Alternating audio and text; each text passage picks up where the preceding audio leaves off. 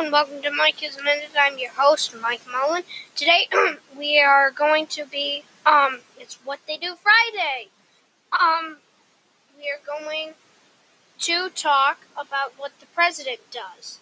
What it says in the Constitution about it is that you must be 35 and you are in charge of the military. You are in charge of appointing judges. Um, you you uh, do the State of the Union. You can veto laws. Um, they can call sessions into Congress. What's not in the Constitution is ministers' agreements with countries, in other words, treaties, and can't recommend, can't force, can give executive orders, and they have to keep secrets. Um, and that is our What They Do Friday. Thanks for listening to Mike's Minute. I'm your host, Mike Mullen.